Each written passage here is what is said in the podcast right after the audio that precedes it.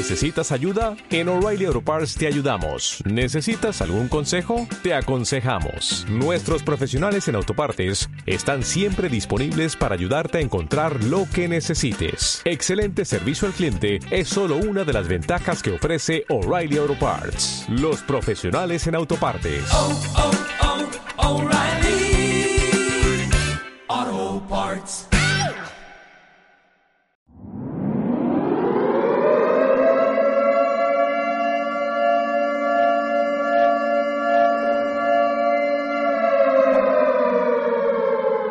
Bienvenidos a la Biblioteca Radioactiva, un espacio para la cultura, los libros, los usuarios, los autores y todos los que al fin y al cabo componemos la Biblioteca Ricardo León de Galapagar. Acompáñanos.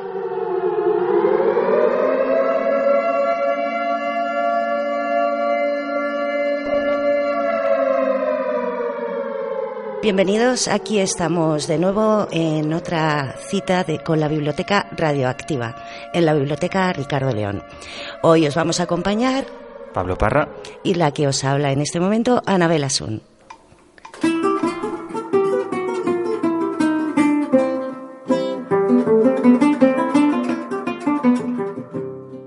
Pues empezamos conmemorando el Día Internacional de la Eliminación de la Violencia contra la Mujer, que se celebra hoy, 25 de noviembre. Eh, se designó este día, el 17 de diciembre de 1999, por la Asamblea General de las Naciones Unidas. Mariposas hermosas, mariposas de conciencia. Les decían las mariposas en su lucha clandestina. Tres gigantes temerarias, tres hermanas heroínas, sus nombres están grabados en América Latina. República Dominicana, perla negra antillana. Volaron tres mariposas al despertar la mañana entre los rayos del sol. En 1960, en la República Dominicana, la dictadura de Trujillo asesinaba brutalmente a las hermanas Mirabal. En, ho- en homenaje a ellas, pues se celebra este día, el 25 de noviembre, como el día de la eliminación de la violencia contra la mujer. Estas hermanas se llamaban Minerva, Patria y María Teresa. Ellas podrían haber llevado una vida convencional, pero las circunstancias en que vivieron pues no lo fueron. Decidieron ser protagonistas y luchar por un mundo con libertad, igualdad y democracia. Eh, vamos a hablaros de tres obras que están relacionadas con este tema. El primero es El legado de las mariposas, que lo escribió Julia Álvarez en 1994. En el tiempo de las mariposas se recrea la vida y el asesinato de estas jóvenes. Narra la vida de las tres hermanas Mirabal durante la dictadura de Rafael Trujillo, cuando asumen su compromiso político para tratar de, derroc- de derrocar el régimen trujillista. Por este motivo son acosadas, perseguidas y encarceladas. Además, su familia sufre las represalias del servicio de la inteligencia militar y ellas al final son brutalmente asesinadas. Se destaca en esta novela la perspectiva de cada una, incluyendo a la única de las hermanas que sobrevivió. Además, en 2001, el director Mariano Barroso llevó al cine una adaptación de esta novela de Julia Álvarez.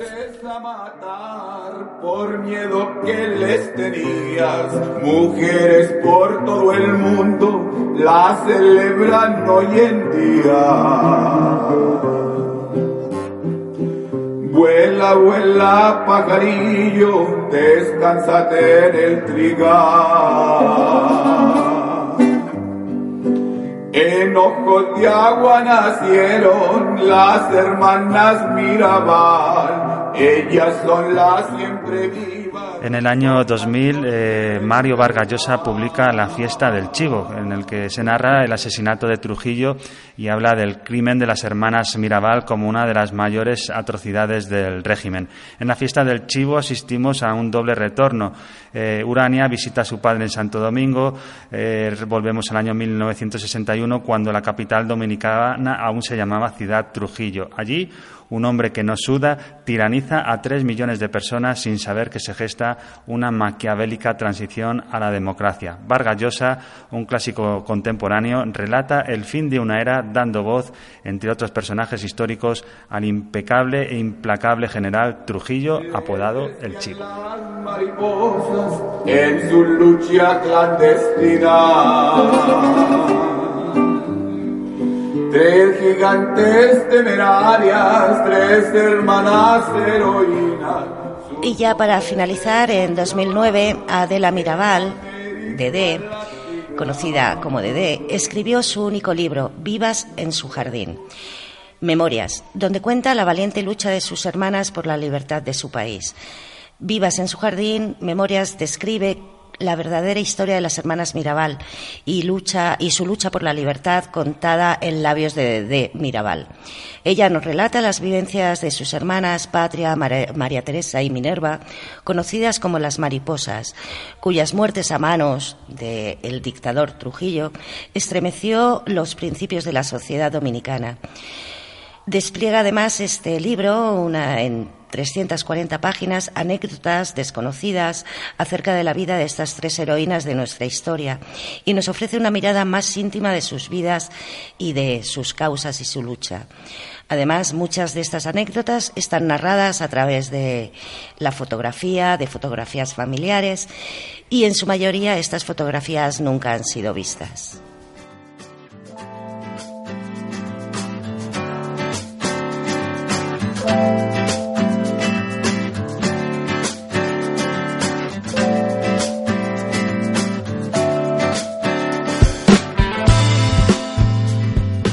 Con la música de la película estrenada el año pasado, Book Club, en la que habla de cuatro personas cuyas vidas cambian al leer el libro Las 50 sombras de Grey. Hoy vamos a, estrenar en nuestra sección Hacemos Biblioteca eh, una nueva entrevista. No vamos a hablar de literatura erótica, sino del Club de Lectura y Debate de Galapagar, una iniciativa que se puso en marcha con mucha ilusión el 22 de abril del año 2016. Para hablar de ello nos acompañan hoy en Biblioteca Radioactiva Jorge Ponce y Natalie Pedestarres.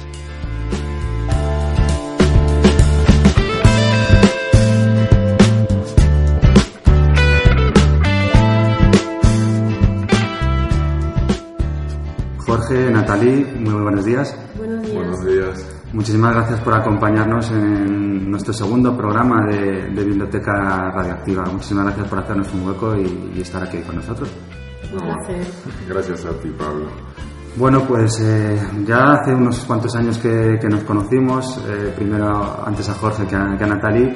Eh, yo creo que mucha gente aquí en Galapagar ya, ya os conoce, pero para quien bueno, pues no tenga la oportunidad, Jorge Ponce nació en Argentina, ha pasado gran parte de su trayectoria profesional en, España. Es actualmente codirector y socio de, bueno, pues de, una, de un estudio internacional eh, muy importante, eh, con 60 años de historia, eh, más de 500 empleados. eres también creador de bueno, de, ebooks, tienes una, bueno, pues una saga llamada Smart Architect, eres coordinador, como hemos dicho, del, Club de Lectura y Debate, has realizado muchas actividades aquí también en la biblioteca, más allá del, Club de Lectura y Debate, promotor cultural, no sé, ¿cómo, cómo, cómo te definirías a ti mismo? Bueno, pues nada, una persona muy inquieta que me gusta mucho hacer cosas y que no me puedo quedar ahí durmiendo en casa. Siempre tengo que tener un proyecto en marcha y, me gusta mucho la lectura y todas las actividades vinculadas. Y de allí que hace cuatro años empecé con esta aventura del Club de Lectura.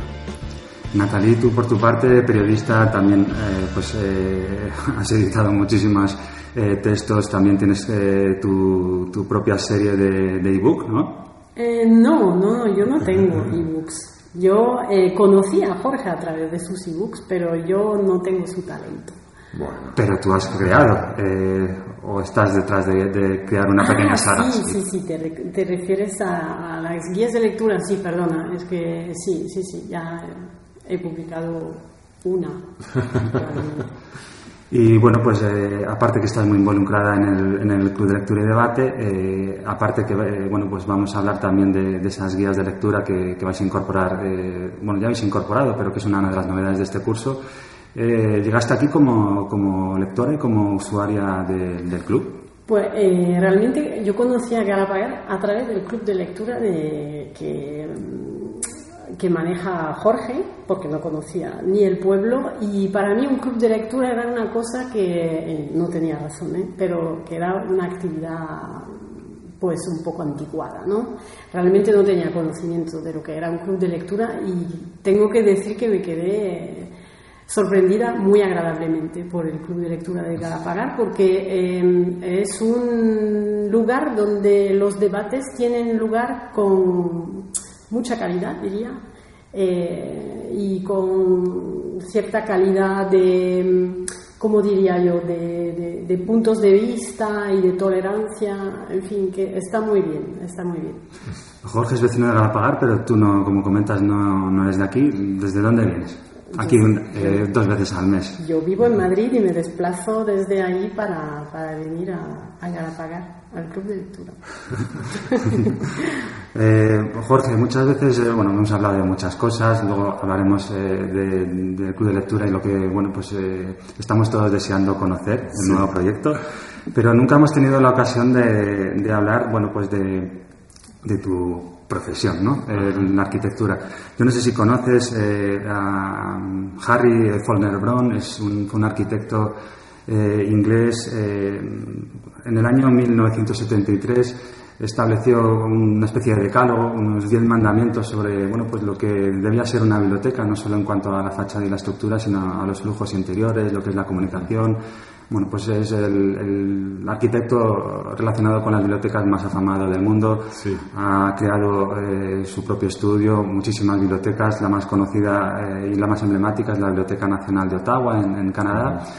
Eh, aquí en España tenemos la figura de Santiago Romero, que es arquitecto, asesor especializado en, en bibliotecas. En, en Barcelona ha creado más de 50 bibliotecas y, bueno, pues eh, también tiene mucha literatura y, un gran reconocimiento dentro de nuestra profesión. Eh, con las bibliotecas, eh, ¿has tenido oportunidad de realizar algún trabajo? ¿Has hecho algún estudio? ¿Es algo que te gustaría? Cuéntanos. Bueno, me encantaría, es el típico tema que te dan en la escuela de arquitectura, ¿no? Para diseñar. Generalmente son proyectos así un poco más ideales y luego en, mi vida profesional me decanté por otro sector un poco quizás alejado de las bibliotecas, que son los centros comerciales, aunque en ellos se vendan libros también, Eh, pero no he tenido oportunidad de diseñar una biblioteca. Me encantaría, lo que sí te puedo decir que esta biblioteca de Galapagar me parece excepcional, probablemente uno de los mejores equipamientos que tiene la ciudad y muy confortable para las actividades que hacemos. Y arquitectónicamente, eh, Me gusta muchísimo porque me parece que tiene mucha luz natural, está insertada en el centro del pueblo, es decir, es, una, es un buen ejemplo de, como de rehabilitación de un, edificio y, cumple una función genial. Yo pienso que ahora ya no se agota el tema de juzgar una biblioteca por su edificio, sino también por su presencia virtual en las redes y ahí es donde, donde le toca también a cada biblioteca expandirse más allá de su edificación, ¿no? Pero como, como lugar para venir y, y hacer las sesiones me parece excepcional. Pero bueno, sobre todo por las personas y por el bibliotecario. Natalie, eh, en Madrid hay muchísimas bibliotecas, eh, imagino que conocerás y serás eh, asidua lectora. ¿Qué hayas encontrado aquí en Galapagar, en la biblioteca, más allá de- del Club de Lectura y Debate? Pues a mí, eh, por ejemplo, me, eh, me sorprendió la calidad de, la- de las actividades que se, se, se ofrecen en la biblioteca y también lo que dije antes, ¿no? O sea, es un poco eh, este grupo de personas que se reúne, que no son necesariamente de las mismas... eh, ideas o colores políticos o ideas o incluso ideologías y que a pesar de todo cuando debaten eh, se hace con mucha, bueno, iba a decir mucha calma, no siempre es el caso, pero sí con, con bastante eh, apertura de mente y tolerancia. Me gustó, es lo que me, me sorprendió cuando, cuando vine aquí por, la, por primera vez.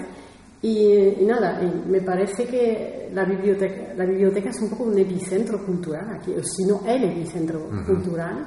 Eh, acabamos de ver eh, que hay unas conferencias muy interesantes sobre temas históricos, así que no sé, yo creo que es una suerte tener esta, eh, este edificio, este centro cultural, porque es un centro cultural al fin y al cabo, en un pueblo como Galapagar.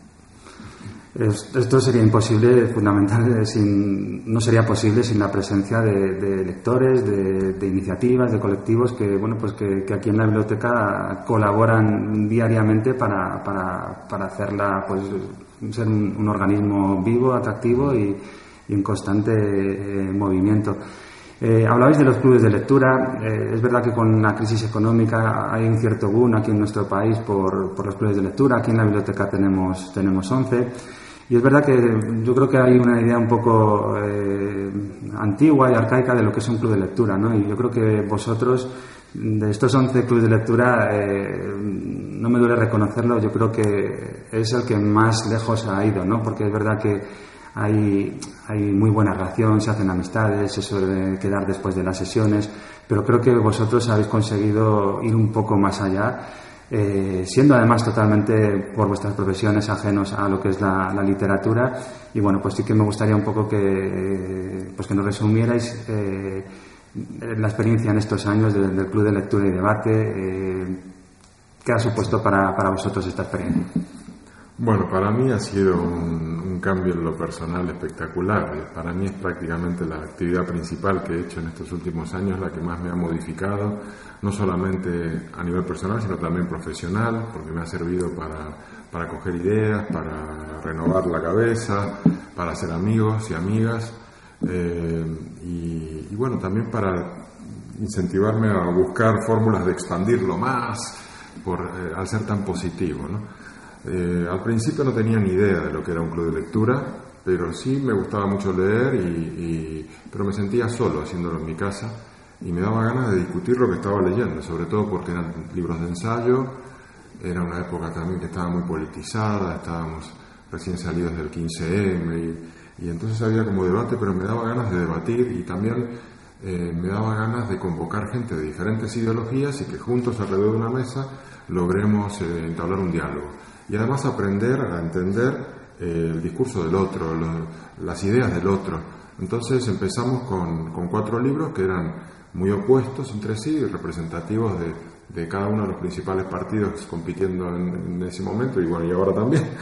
Eh, y de esa manera pudimos convocar a gente de cada uno de esos partidos o afines, y así empezamos.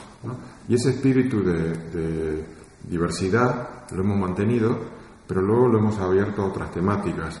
Nos gustan mucho los temas de, futuro, de hacia dónde va el mundo, el análisis actual donde estamos, eh, pero también de vez en cuando se proponen libros históricos o de novela, o digamos, no, tiene una línea absolutamente coherente, sino que mm, las decidimos las lecturas entre todos, hacemos una encuesta eh, anual en la cual todo el mundo propone libros y los, elegimos. Eh, no sé para ti, Natalie, qué opinión tienes, pero para mí ha sido fundamental y, lo quiero seguir desarrollando y ahora te contaré cuáles son un poco los siguientes pasos que queremos dar. Mm, yo creo que lo has mencionado. A mí lo que, lo que me gusta de este club de lectura y que descubrí, ¿no? porque yo tenía una idea un prejuicio ¿no? sobre los de lectura, es que fue precisamente un poco el, el tema de la, democrático, ¿no? Se, eligen los libros entre todos, se votan. Entonces, eh, te permite también un poco abrirte a otro tipo de, o a otros géneros de lecturas que, que de otra manera no leerías, ¿no? Pero ahí estás con tu grupo de amigos y, tus amigos han elegido distintos tipos de, de lecturas y tú, eh, pues a lo mejor te lleva a ¿no? A, bueno, a experimentar realmente. Y luego, pues como Jorge lo subrayó, pues nada, este debate que se hace eh, pues con, de manera educada, vamos a decir, y de manera constructiva también. Yo creo que es lo que más me gusta eh, de, de este club, quitando el hecho de que me he hecho muchos amigos aquí y que la parte posterior a las sesiones que consiste en seguir un poco el debate en torno a, a, un vino, bueno, pues eso también es, es muy importante. Y, y, no conformes con ello, pues habéis dado un salto cualitativo, vais a dar un salto cualitativo pues eh, espectacular, porque vais a, a, a, unar dos cosas que, bueno, yo creo que son complementarias y que van muy relacionados con ese espíritu que tenéis, ¿no? Es el, el salto a el salto más allá de las fronteras de lo que es el Galapagar, sí. el apostar un poco por, por lo virtual y también eh, bueno pues eh, dotarlo de esas guías de lectura que bueno pues yo creo que es un, un complemento estupendo para ir eh, introduciendo la lectura a los participantes y bueno pues yo creo que eh, pocos clubes de lectura eh, y pocos proyectos hay tan tan tan estupendos que, que unen lo que estáis eh, mencionando. Contadnos, porque quedan muy poquitos días para, para sí. que todo el mundo pues pueda conocer el nuevo proyecto. Bueno, la, la, realidad es que nosotros desde el principio eh, siempre acompañamos cada lectura de un, de un, resumen. Al principio lo llamábamos así porque no tenía más pretensiones que ser una especie de eh, ayuda a memoria para que la gente que viniese a la sesión y que no hubiese leído el libro, que al principio eran bastantes más, eh, pudiese participar del debate. Eh, por eso de, de entrada la idea era que, oye, aquí hay que leer y debatir. Y para poder debatir, como queríamos hacer sesiones abiertas y había gente que no había leído, yo empecé a producir esos resúmenes. Esos resúmenes los comencé a subir a un blog eh, y me fui sorprendiendo a medida que vi cómo crecían las estadísticas de, de acceso al blog y a, las, y a, los resúmenes, al punto que hoy día el blog tiene casi 10.000 visitas mensuales. Eh, eso me dio la pauta de que los contenidos que estábamos generando eran de interés y que podíamos plantearnos la conversión del club en, en global, utilizando justamente la tecnología. De ahí que lo que decidimos fue montar una plataforma bajo el dominio www.clubdelecturas.com, eh, en la cual uno de los contenidos con el que vamos a salir a la luz es el Club de Lectura y Debate Galapagar. Eh, tenemos idea de ir añadiendo otros apartados que ya iremos contando, eh, pero este primero se va a nutrir de lo que vamos generando desde años, aunque le vamos a dar un plus. Los resúmenes ya no son resúmenes, son guías de lectura, porque porque tienen no solamente un afán de resumir las principales ideas, sino también de comentarlas, de hacer una reseña del autor, de acompañarla de unas viñetas con una clave humorística, pero que al mismo tiempo eh, se refieren a las ideas del autor. Es decir, que son muy amenos de, de leer estas guías y la, la, idea que tenemos es que cada guía sea elaborada por, por alguno de los colaboradores de esta iniciativa, entre otras Natalie, que quiero decir que es excepcional su manera de hacer las guías. Ella hizo la guía de la primera de la lectura anterior, que fue eh, La Sociedad del Cansancio de Byung-Chul Han. Eh, y bueno, en la actualidad el libro que estamos leyendo, 21 lecciones para el siglo XXI, de Harari, es una guía elaborada por la otra gran colaboradora de esta iniciativa, que es Magdalena Plosikiewicz, que justamente ella no es de Galapagar y, es, y está vinculada al club desde Barcelona y participa eh, desde Barcelona. Por eso eh, ya está demostrado que esto puede funcionar a distancia y lo que queremos es abrir el campo para que se puedan eh, apuntar personas de todo el mundo de habla hispana que quieran recuperar el hábito de leer y leer conjuntamente con nosotros, escoger los libros junto con nosotros, disfrutar de las guías de lectura y los resúmenes que producimos, debatir, debatir en el foro eh, a la última de ideas vinculadas a, cada uno de los libros en, nuestro blog y también aportar sus ideas, así que vamos a invitar a la gente a escribir artículos y los vamos a subir al blog. Y queremos que esto sea un foro cultural a tope de debate y de pensamiento que nos ayude a, encontrar nuevas ideas, a hacer más amigos, a enfrentarnos a los desafíos que tiene el mundo actual, que son muchísimos y que qué mejor manera que hacerlo a través de de leer y, conversar entre todos, los que estamos preocupados por ello. Digamos, ese es el plan. Y el primero de diciembre sale a la luz esta, esta web y yo invito a todos los oyentes que tengan curiosidad que entren. Pueden hacerlo desde ya en este dominio, en clubdelecturas.com. Vais a ver un, un vídeo explicativo un poco de la mecánica, pero a partir del primero de diciembre ya veréis absolutamente todos los contenidos. Vamos a volcar allí lo que, lo que vinimos produ- produciendo a lo largo de cuatro años y lo iremos nutriendo de, los- de los nuevos contenidos que hagamos por cada lectura. Eh, eh, vamos a acelerar de alguna manera el ritmo de lectura para que sea regular. Vamos a leer un libro por mes y ya tenemos programadas las 12 lecturas del año que viene que se escogieron en una encuesta en agosto y eso también lo podéis ver en el vídeo que está colgado en la página. Hablando de lecturas y para terminar, eh, una recomendación personal de lectura que os haya cambiado un poco la vida, os haya impresionado a lo largo de los años. ¿Con cuál os quedaríais? Natalie. Esto sí que es complicado, porque no es solamente una lectura, son varias. Eh, tengo que decir que la que estamos leyendo en estos momentos, las 21 lecciones para el siglo XXI, es bastante rica y bastante interesante para debatir, precisamente, porque es. eh, tiene una manera de fomentar el debate que, que es muy interesante. Tiene una dia- dialéctica diferente y muy interesante. Para mí, por ejemplo, bueno, eh, citando esta, ¿eh?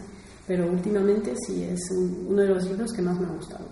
Jorge. Yo soy un fanático de Harari y me ha cambiado la vida, porque también es una de las razones por las cuales estoy tomando esta iniciativa, porque eh, este libro y en sus libros anteriores, Sapiens y Homo él lo que pone sobre la mesa es cuáles son eh, los desafíos a los que nos enfrentamos y que no tienen una respuesta, porque los modelos y, eh, los marcos así teóricos que teníamos en el siglo pasado ya nos- no, no logran responder a los nuevos problemas.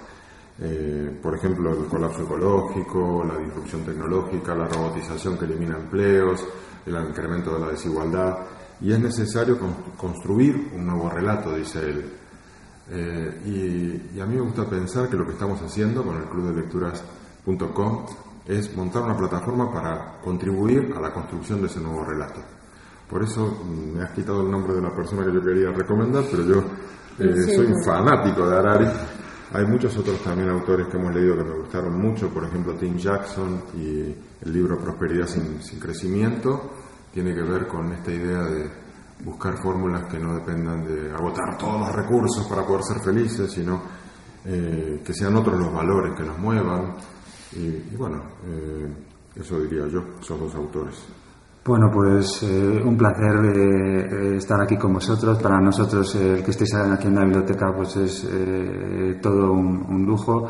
Muchísima suerte con vuestra nueva eh, iniciativa y enhorabuena a vosotros y a todos los que formáis en la comunidad del Club de Lectura y Debate, porque bueno, pues nosotros estamos muy, muy orgullosos de que, de que un día vinierais aquí a pedir un, un espacio para, bueno, pues para debatir.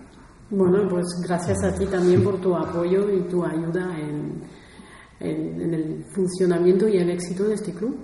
Sí, la verdad que nosotros estamos muy orgullosos de contar con esta biblioteca y con este bibliotecario, porque ese es un trabajo excepcional. Bueno, somos muchos, somos un equipo. Pero Bueno, un equipo, pero digamos, eh, es es súper agradable trabajar contigo y es, también nos incentiva a seguir, ¿no? Este Es, es un win-win, como dicen. Bueno, pues muchísimas gracias por todo y bueno, pues eh, nos seguiremos viendo y también eh, de manera online. Exactamente, muchas gracias. Venga, hasta luego. Hasta.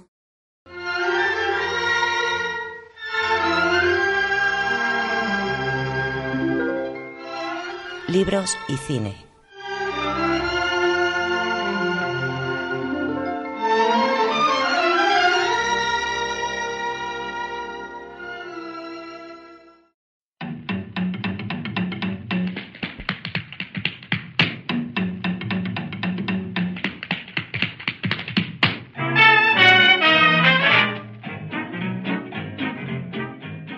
Si esta música nos ha dado pistas, os lo decimos.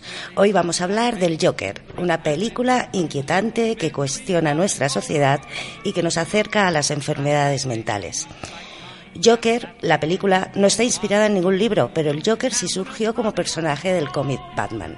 Recordemos que la primera vez que Batman apareció en una viñeta fue en el número 27 de la revista Detective Comics con una historia titulada El caso del sindicato químico, el 30 de marzo de 1939.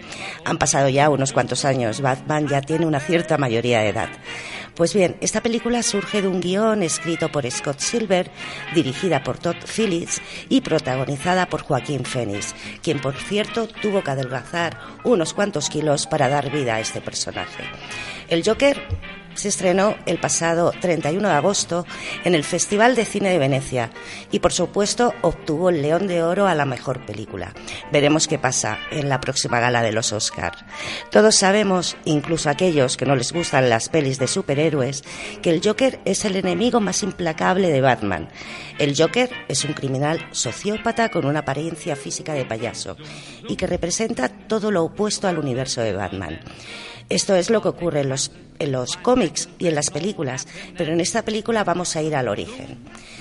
Sin querer hacer ningún spoiler, en la película vamos a ver cómo poco a poco Arthur Flair, que se gana la vida trabajando de payaso y que vive con su madre enferma en esa claustrofóbica ciudad que es Gotham, una ciudad en plena crisis, con desempleo, con violencia callejera, con discriminación, con una gran pobreza, pues como os digo, tras una serie de acontecimientos, este payaso que no hace reír, nunca nos hace reír, se convierte en el Joker, con esa gran sonrisa que oculta una mente tortuosa, desequilibrada y muy peligrosa. ¿Qué deciros de la interpretación de Joaquín Fénix? Es magistral. La fotografía a cargo de Lawrence Ser nos sumerge en la metamorfosis del personaje y en Gotham, esa ciudad patética y oscura y la dirección pues de Todd Phillips, que además nos sorprende con este drama del Joker, con unos planos muy cercanos y extremadamente bajos y muy próximos para entender su transformación.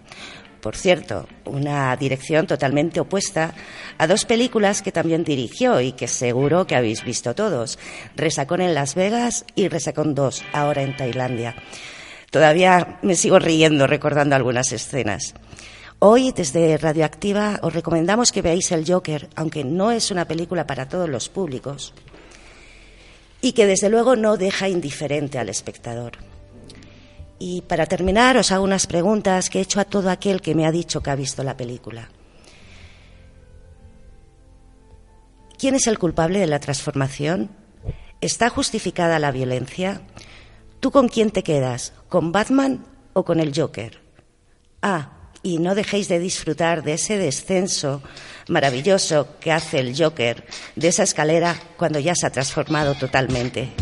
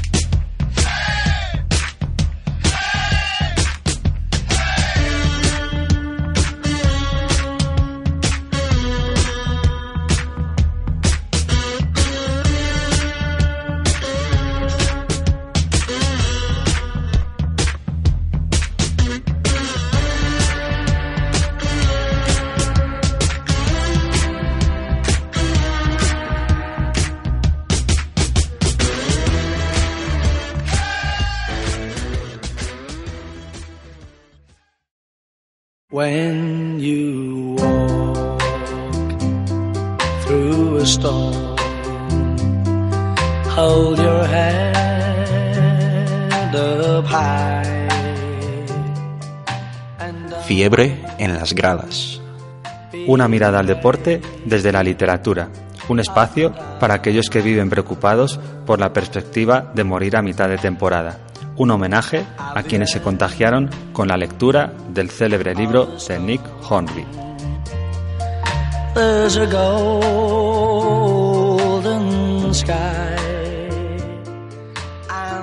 Hoy en Fiebre en las Gradas vamos a hablar del libro ¿De qué hablo cuando hablo de correr? de Haruki Murakami. Seguramente no sea el mejor de sus libros, pero sí uno de los más personales y en el que revela una de sus grandes aficiones junto a la música y a la literatura. Hoy hablamos de Haruki Murakami, eterno candidato al Nobel de Literatura y corredor de fondo.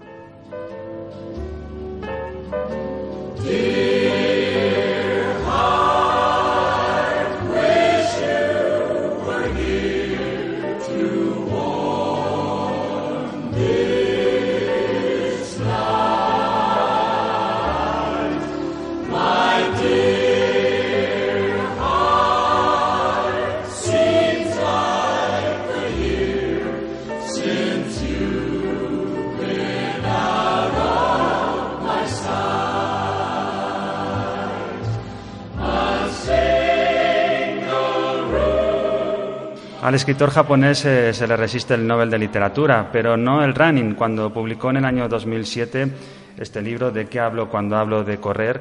Eh, ya había entrado cuatro veces, por ejemplo, en la meta de la maratón de Nueva York, haciendo un tiempo en el año 1991 de 3 horas 31 eh, minutos y 26 segundos. la primera vez que lo hizo fue con 42 años.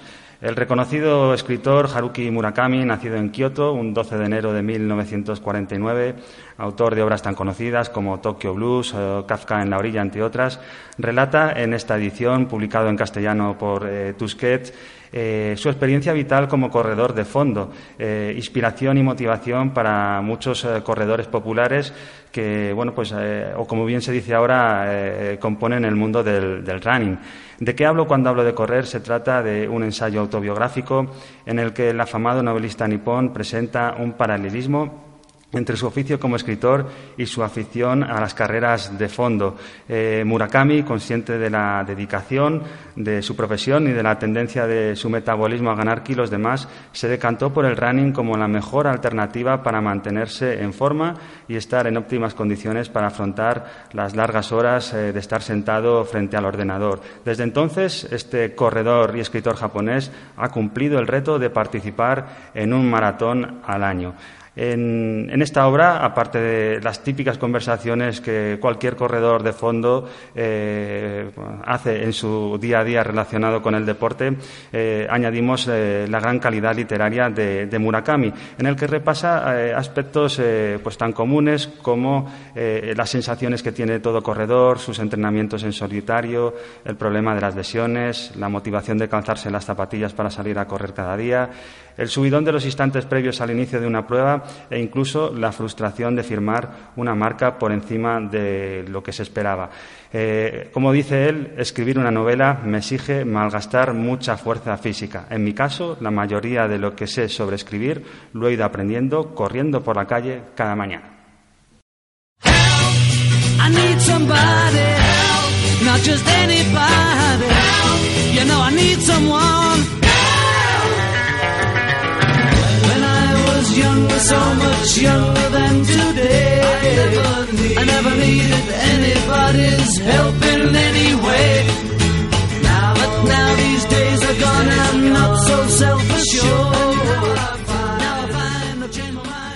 Qué música tan bonita. Pues esta música nos acompaña para hablar de nuestra agenda en la biblioteca. Pues tenemos un montón de actividades, unas cuantas actividades, ¿no, Pablo? Aquí en la agenda. Sí, pero esta semana es especial porque llega una exposición itinerante que recorre todas las bibliotecas de la región y teníamos muchas ganas de, recibirla. Pues sí, la recibimos. Es una, una, exposición que está compuesta por una selección de 220 novedades y editoriales de literatura infantil y juvenil y que se podrán leer en todas las salas de nuestra biblioteca. La fecha, pues del 28 de noviembre al 18 de diciembre. Lugar, salas infantil y juvenil, que todos ya las conocéis. La sala infantil está en la planta baja y la juvenil en la segunda planta. El horario, lunes a viernes, de 9 a 9 y los sábados de 9 a 2. La entrada es gratuita.